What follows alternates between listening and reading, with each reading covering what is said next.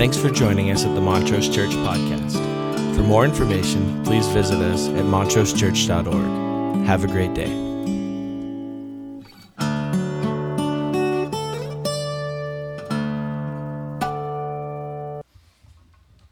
Amen.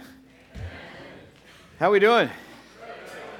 So uh, I was at the back, kind of watching all of that, and uh, this is what I observed. Th- these folks up here are about a ten. You're about a three. About three. You know, kind of. No, now listen. I could feel it when they said stand up. You were like, How would you rate Dave's performance? see that?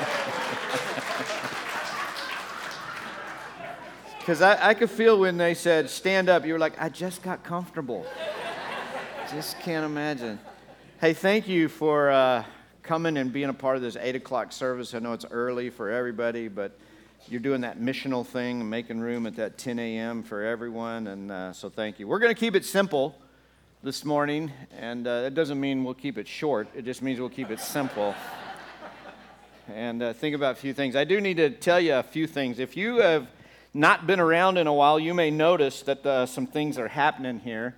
Uh, and uh, we are officially started under construction, and uh, we've been kind of holding out until after Easter. Uh, and I think bulldozers will arrive this week, and uh, it's real possible that next week uh, you won't see any other building than just this one. And uh, the bathrooms will no longer be over there, they'll be portable and over there for the next few months. And so, uh, thanks for the faithfulness. Thanks for the excitement. Thanks for everything you're doing. There is an official vote next Sunday. This is kind of that official announcement for the bylaws to let everybody know that.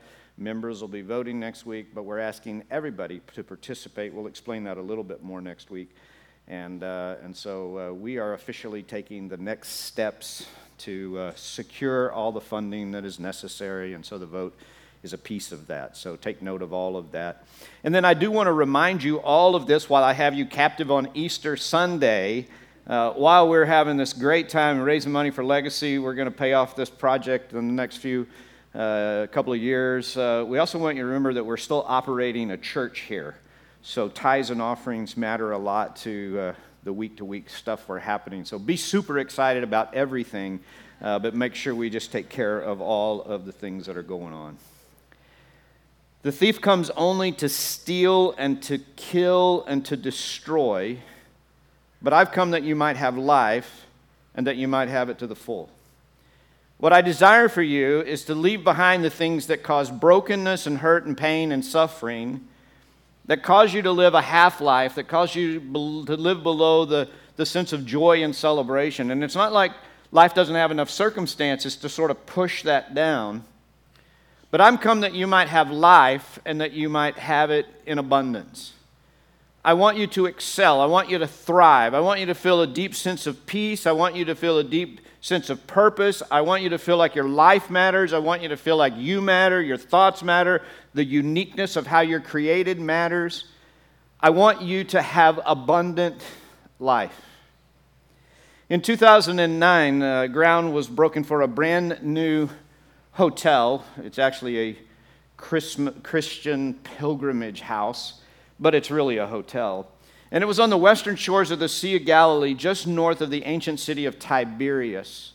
And as construction began on this new hotel that had been in the plans for a number of decades, uh, they discovered that just beneath the surface was an ancient city. And so construction was halted, as often happens in Israel, and uh, archaeologists were brought in, and very shortly they discovered passageways. They discovered fish tanks that were lined and finished. They discovered uh, a system of running water. And they were understanding as they sort of got into this archaeological uh, uh, uh discovery that what they were uncovering was probably the, the center of the fish market for the Sea of Galilee in the first century. As they dug around, they subsequently found a, a first century synagogue. And inside that synagogue, there were coins dating into the Roman era, certainly uh, into the early years BC and into the New Year's AD. But around, uh, somewhere in there, they found a coin that was imprinted with an image of Jesus teaching in the synagogue. It dated to about 29 AD. And so you're, you're immediately going, wait a minute, he didn't begin his official ministry until 30 AD, so that can't be.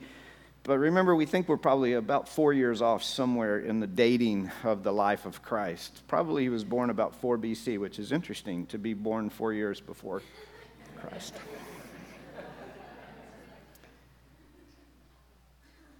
And so, what they had discovered was the ancient city of Magdala.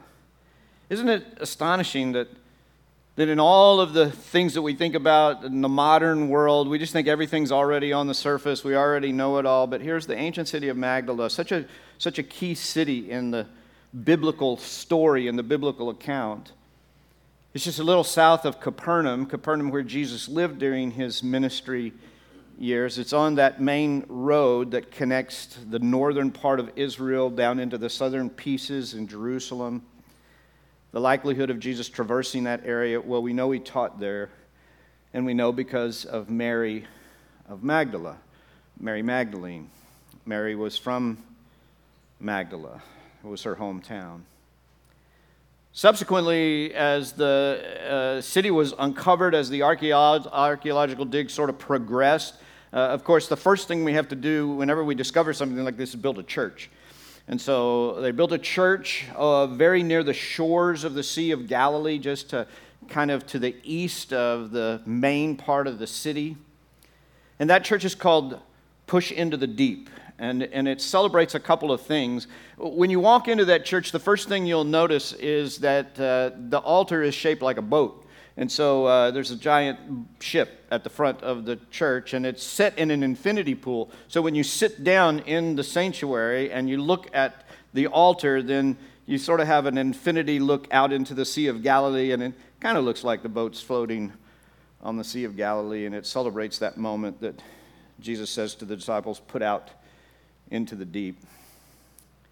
Because of Mary Magdalene and the city of Magdala, the, the chapel itself celebrates the women of the Bible. And when you enter the lobby of the church, it is surrounded by eight columns. And those eight columns each are dedicated to significant women. Seven are dedicated to significant women in the Bible. And the mosaics on the walls around it tell the story of these women.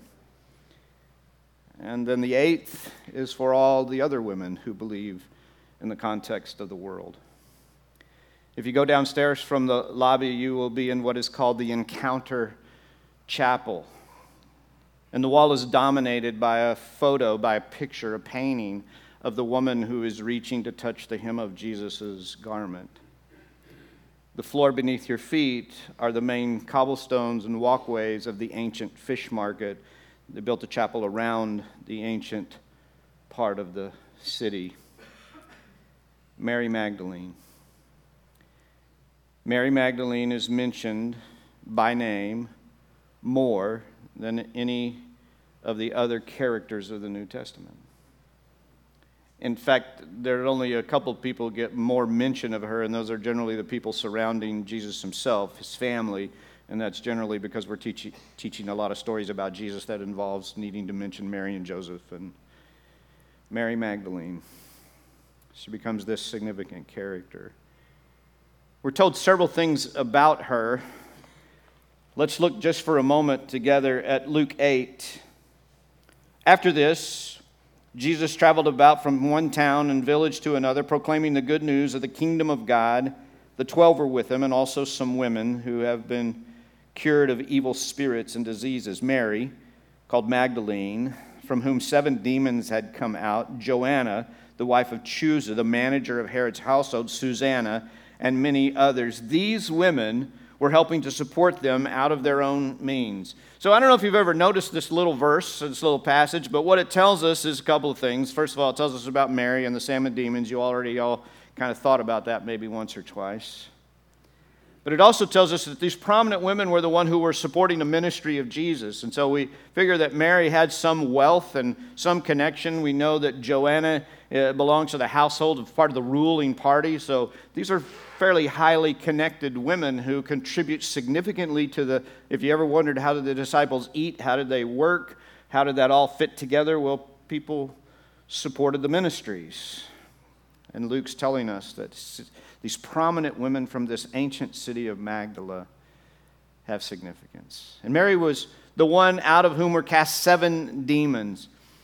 And so when we stop and we think about that, a, a, couple of things happen. There was a pope in the sixth century who preached a sermon about Mary Magdalene, and he associated the seven demons with a promiscuous lifestyle.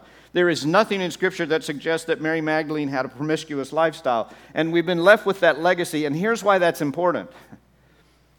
Because seven demons probably don't really represent some kind of numerical tally. But seven is a perfect number in Scripture and so scholars believe that what, what the authors are trying to say is Mary was completely overwhelmed by whatever it was in her life. She was completely without help, she was completely without support. Was it emotional? Was it psychological? Was it physical? In the day, demons were thought to cause everything. but whatever it was. And when we associate her with this promiscuous lifestyle, we kind of go, okay, whatever. That doesn't apply to me. That's not my area. But if what it means is here was a person who was completely overwhelmed by life, here was a person who found it hard to function day to day. Here was a person for whom the thief had come to steal and kill and destroy. And maybe it was psychological, maybe it was depression or anxiety, maybe it was some other sort of sense of just an inner world that is constantly in turmoil. Maybe it was hopelessness at the political climate in which she lived. Maybe it was hopelessness at the condition of the world and the oppression of the Romans. Maybe it was all of that. Maybe it was physical. Maybe it was a physical kind of suffering that sucks the life out of us and, and causes us to have a hard time feeling any sort of peace or hope. Maybe it was relational. Maybe her heart had been broken. Maybe it was a spouse who had left her, or maybe it was a child who she's estranged from, or maybe it was grief and the loss of someone that she cared for. But she's characterized in this way seven demons. She was overwhelmed by life.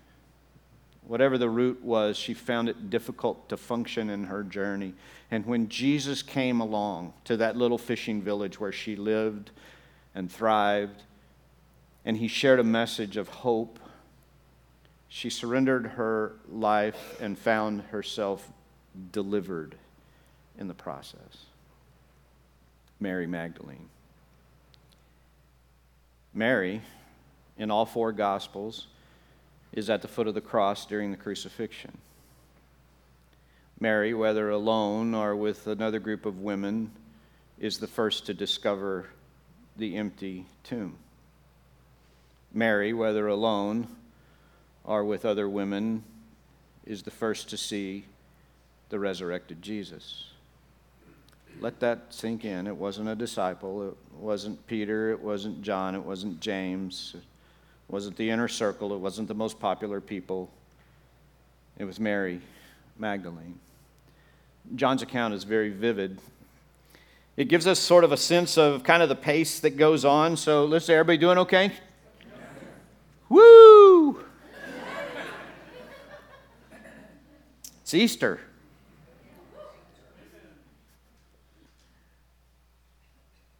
I'm not saying anything else. I'm just leaving it right there. You can. Early on the first day of the week, while it was still dark, Mary Magdalene went to the tomb and saw that the stone had been removed from the entrance. So she came running to Simon Peter and the other disciple, the one Jesus loved, and said, They've taken the Lord out of the tomb and we don't know where they've put him. So Peter and the other disciple started for the tomb. By the way, the other disciple is John, who's writing these words. Both were running, but the other disciple, that's John, outran Peter and reached the tomb first. He bent over and looked in at the strips of linen lying there, but he did not go in. Then Simon Peter came along behind him and went straight in the tomb, and he saw the strips of linen lying there, as well as the cloth that had been wrapped around Jesus' head, and the cloth was still lying in its place, separate from the linen. And finally, the other disciple, who had reached the tomb first, also went inside. He saw and believed. They still didn't understand from Scripture that Jesus had to rise from the dead. Then the disciples went back to where they were staying. Now Mary stood outside the tomb crying. As she wept, she bent over to look into the tomb, and she saw two angels in white seated there where Jesus' body had been, one at the head and the other at the foot. And they asked her, Woman, why are you crying? They've taken my Lord away, she said, and I don't know where they've put him. And at this, she turned and saw Jesus standing there, but she didn't realize it was Jesus. And he asked her, Woman, why are you crying? Who is it you're looking for? Thinking he was the gardener, she said, Sir, if you've carried him away, tell me where you've put him, and I will get him. And Jesus said to her, Mary. And she turned toward him and cried out in Aramaic, Rabboni, which means teacher. And Jesus said, Don't hold me, for I've not yet ascended to the Father. Go instead to my brothers and tell them, I'm ascending to my Father and to your Father, to my God and your God. And Mary Magdalene went to the disciples with the news, I've seen the Lord. And she told them that he had said these things to her. John's a masterful storyteller, and so he's, he's offering us three kind of distinct scenes in which tied together by Mary herself. And the first scene is the scene in which Mary has gone to the tomb and she's discovered the empty grave. And so we find her alone at the tomb. We find uh, uh, her discovering that something's not quite right. And so she, she goes from this scene, this opening moment where she's alone at the tomb. She transitions then back to the disciples. And she tells the disciples what's going on. We don't really track her very much during this little section, the second scene. This, the people that take precedence now are Peter and John, and they're rushing to the tomb, and they get to the tomb, and, and, and John waits at the door, and Peter rushes in, and they discover the cloth there, and, and they see, and, and we're, we're getting a lot of information about what's happening to John in his inner world, what he's thinking, what he's feeling, and, and he sees what's going on, and he believes. And then he adds a footnote and an editorial. We still didn't really get it. We, we believe that Jesus was risen, but we didn't really understand that that was supposed to happen according to the scripture. It didn't all make sense to us yet. We had been hearing, but not really understanding all of it. And the disciples, in confusion, then leave the scene, and Mary remains alone. And now, as she looks into the tomb in the third scene that John offers us, she sees two angels sitting, one at the head and one at the foot, and they have a conversation about where Jesus is and who he is and what it means. And, and then she turns to speak to who she believes to be the gardener, and it's revealed that it's actually Jesus. They have a short conversation. And now Mary goes back to the disciples, and I love how the disciples respond to this news. Our women have told us that he is alive, but it seems like nonsense to us. the great faith of the disciples. I, I, see three things that I think matter so much when we think about the hope to which we have been invited and to which we have been called. The first one is this it's a cosmic hope. It's a cosmic hope. I mean, when you got a scene like this, and you got angels showing up, and, and, and, and, what we know theologically speaking about the death and resurrection of Jesus, and we know about atonement for sin, and we know that, that if you just track the biblical story, if you just said, you know, over there in Genesis there was a garden, and then, you know, the revelation of God is unfolding, and we have the story of Israel, and we have the law, and we have the Exodus, and we have all the prophets and the kings and, and the judges and the narrative and everything and the promised land and, uh, and, all, and all of that. This is the climactic moment of the revelation of God and the salvation of human beings. That's pretty cosmic. I think sometimes when we come together on Easter, we, we think about this reality, you know, and we'll hear people like me up talking about, you know, atonement and resurrection and, and I think for a lot of us, we're like, eh, but what does it have to do with me? What is this cosmic reality? I can accept it, I can believe it, I can understand what the church teaches, I can understand what the Bible teaches, but I don't know how that gets real specific for me at an emotional, practical level. But the scripture wants us to understand. It is a cosmic, there are things we don't necessarily understand about the implications of this resurrection, no matter how hard we define it, no matter how much we work with it. We may not ever fully grasp all of the cosmic implications. But it's not just a cosmic hope, it's also a community hope. I think Peter and John represent the fact that that it matters to this community of people. It matters within the context of this group of people who are now called disciples, but it matters in the larger context of who the Jews are and, and, who the Messiah is. This story is not a little story that belongs in some cosmic place. This, this is a story that belongs to the community and it matters to the community. It represents something very important. It represents truth. It represents hope. It represents direction. It represents something foundational. It represents something that allows them to take hold of it and grasp it and believe in it and live for it and have purpose in it. And that matters. That matters. I don't know that I can explain all the cosmic implications, but down here on the community level, listen.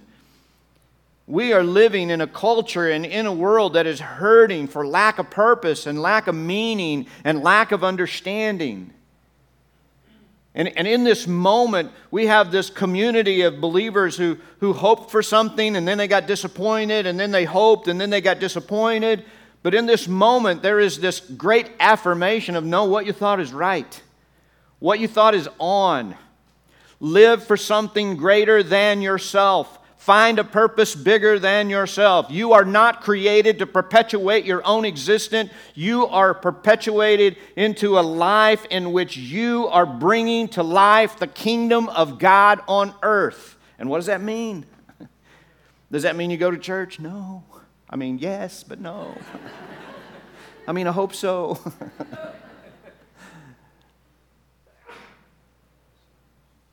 no, it means we stand for what matters most love and grace and justice and mercy.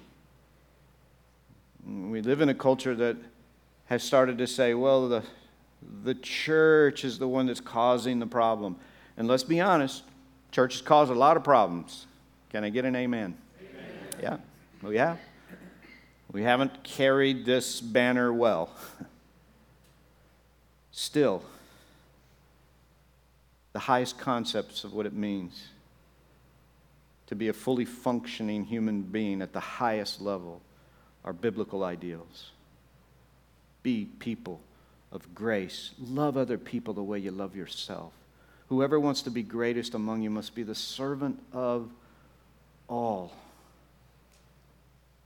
By this will all people know that you are my disciples, by your love one for another.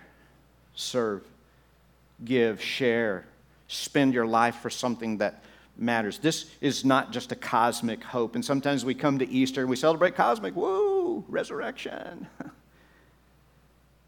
but it's a community hope. We live for it, we die for it, we sacrifice for it, we move it forward. Jesus said, When you pray, I want you to pray this way Our Father who art in heaven, hallowed be your name, your kingdom come, your will be done on earth as it is in heaven. That's who we are, that's what we do. We go live the kingdom of God. And sometimes, and sometimes we have to check what our mouths are saying. And we have to check what our brains are complaining about. And we have to settle back in and say, I'm a kingdom person. I don't do that stuff. I don't act like that. I don't talk like that. I don't judge like that. I don't threaten like that. I'm not selfish like that. That's, that's not, when I get to heaven, if there's somebody like me there, it's not going to be good. Amen?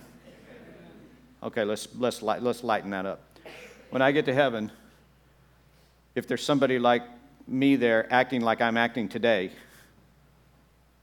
is that better? I'm not going to be happy. I mean, it's okay for me, but I don't want other people acting like that. Isn't it amazing how many times we say, I shouldn't say this, but then don't. This may offend you, but then shh. But don't we need to offend people sometime instead speaking the truth in love? Sometimes you got to earn a lot of relational equity before you have permission to speak the truth into the lives of people. You got to love them first. You got to walk the journey with them first. You got to pay some price of relational equity. This is a community hope. It gives us direction and purpose for how we live and what we do and what we do with the days of our lives. We're not just here to get up in the morning and feed ourselves and go home and, and, and get up tomorrow and do it all again. We are here to be the kingdom of God alive on earth, the best representation of a redeemed humanity that can be imagined on this earth. That's the kingdom of God. That's who we are. That's who we're called to be. But it's not just a community hope. It's not just cosmic and it's not just a community hope. It is also a personal hope. Because the cosmic and the community doesn't mean very much if the individual life can't be transformed.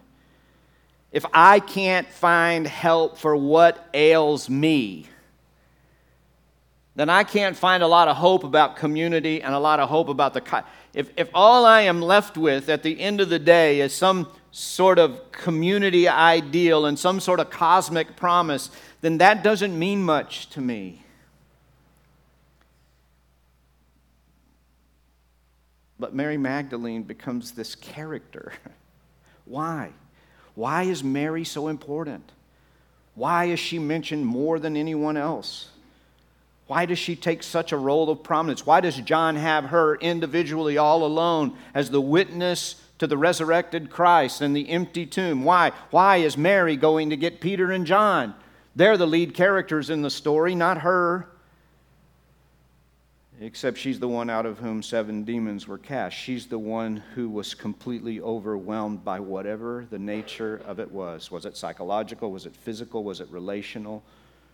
Whatever it was this message woven into the gospel is that you can talk about the cosmic stuff and you can talk about the community stuff, but the individual person whose life is transformed is still what the cross of Jesus Christ is about. It's still about an individual saying, God, I need your help. I'm a perfect mess. I'm a perfect mess. And the layers that make me who I am, I don't always like. And I feel broken and I feel lost and, and I feel afraid at times and I feel like I'm, don't, not, I'm not sure of my purpose and I'm not sure how, and this is not what I signed up for. And somewhere along the way, somebody over at church told me that if I loved God, I'd have a perfect life and nothing would ever go wrong. Amen. And we got disappointed and we got hurt. But the promise is not for a perfect life. The promise is just simply this the thief comes to steal and to kill and destroy. There will be so many things in life that threaten this. There will be so many things in life that threaten to kill and steal and destroy. But I've come that you might have life and that you might have it in abundance. And when you feel awful about your journey, then you confess and receive forgiveness. I, am about new birth and transformation I'm about new beginnings and fresh starts. I'm about the old being washed away and the new being given. I'm about getting up today and going, living a life in which you are celebrating the grace of a loving God who wraps his arms around you, who stands at the door and knocks and, and says, If you'll let me in, I'll come in and we'll dine together. You'll have companionship and encouragement. And you got to listen. You got to be attentive. You can't be distracted. You can't let the whole the scope of life and the mundaneness of it and the noise of it distract you from what's deeply true. You are a spiritual being and you know it. and when you quiet yourself and you open your heart, I'll come in and we'll talk about stuff and we'll journey. And there'll be days when you have zero strength, and that's okay. I'll carry you. And there'll be other days when you get full of yourself and you run off, and then you'll fall down, and I'll come and pick you up and dust you off and say, It's all right. Let's not do that again. Probably not best for you. but I will always love you, and I will always be about what's best for you. And I will always be willing to deliver you from what over, overwhelms you. That's the hope of Easter. That's the hope of resurrection. And you say, Well, you don't know about my story. You don't know where I am. You don't know what happened to me. Well, here's the deal Jesus died. So far, death is kind of the thing that's, uh, well, you don't really bounce back from that. You know what I'm saying? And don't you think resurrection means if, if the God who raised Jesus from the dead, that same power is available to you to resurrect whatever is dead in your story and in your life and in your heart and in your mind. You're not alone. It's a cosmic hope. Yeah. It's a community hope. We belong to something and it matters how we live and it matters what we do and it matters what we choose. But it's a personal hope. Can I pray over you? I'm going to ask the band and choir to come back. God, we give you thanks. We ask you on this day that you would speak into our hearts and minds and lives and journeys. Your word teaches us that anytime we bow our heads and invite you, you are willing to do work in us. So, across this room on an Easter Sunday morning, maybe there are some folks that need a community kind of hope and a personal kind of hope. Would you just in these moments hear us as we open the door of our heart to you?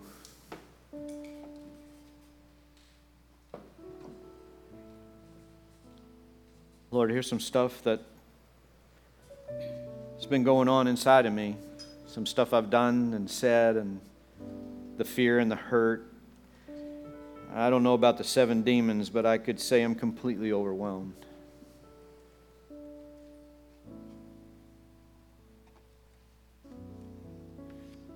And I don't want to celebrate another Easter of cosmic hope. I, I want to have purpose and meaning, and I want to have personal change and I'm inviting you into my heart. I'm inviting you into my circumstances and into my fears.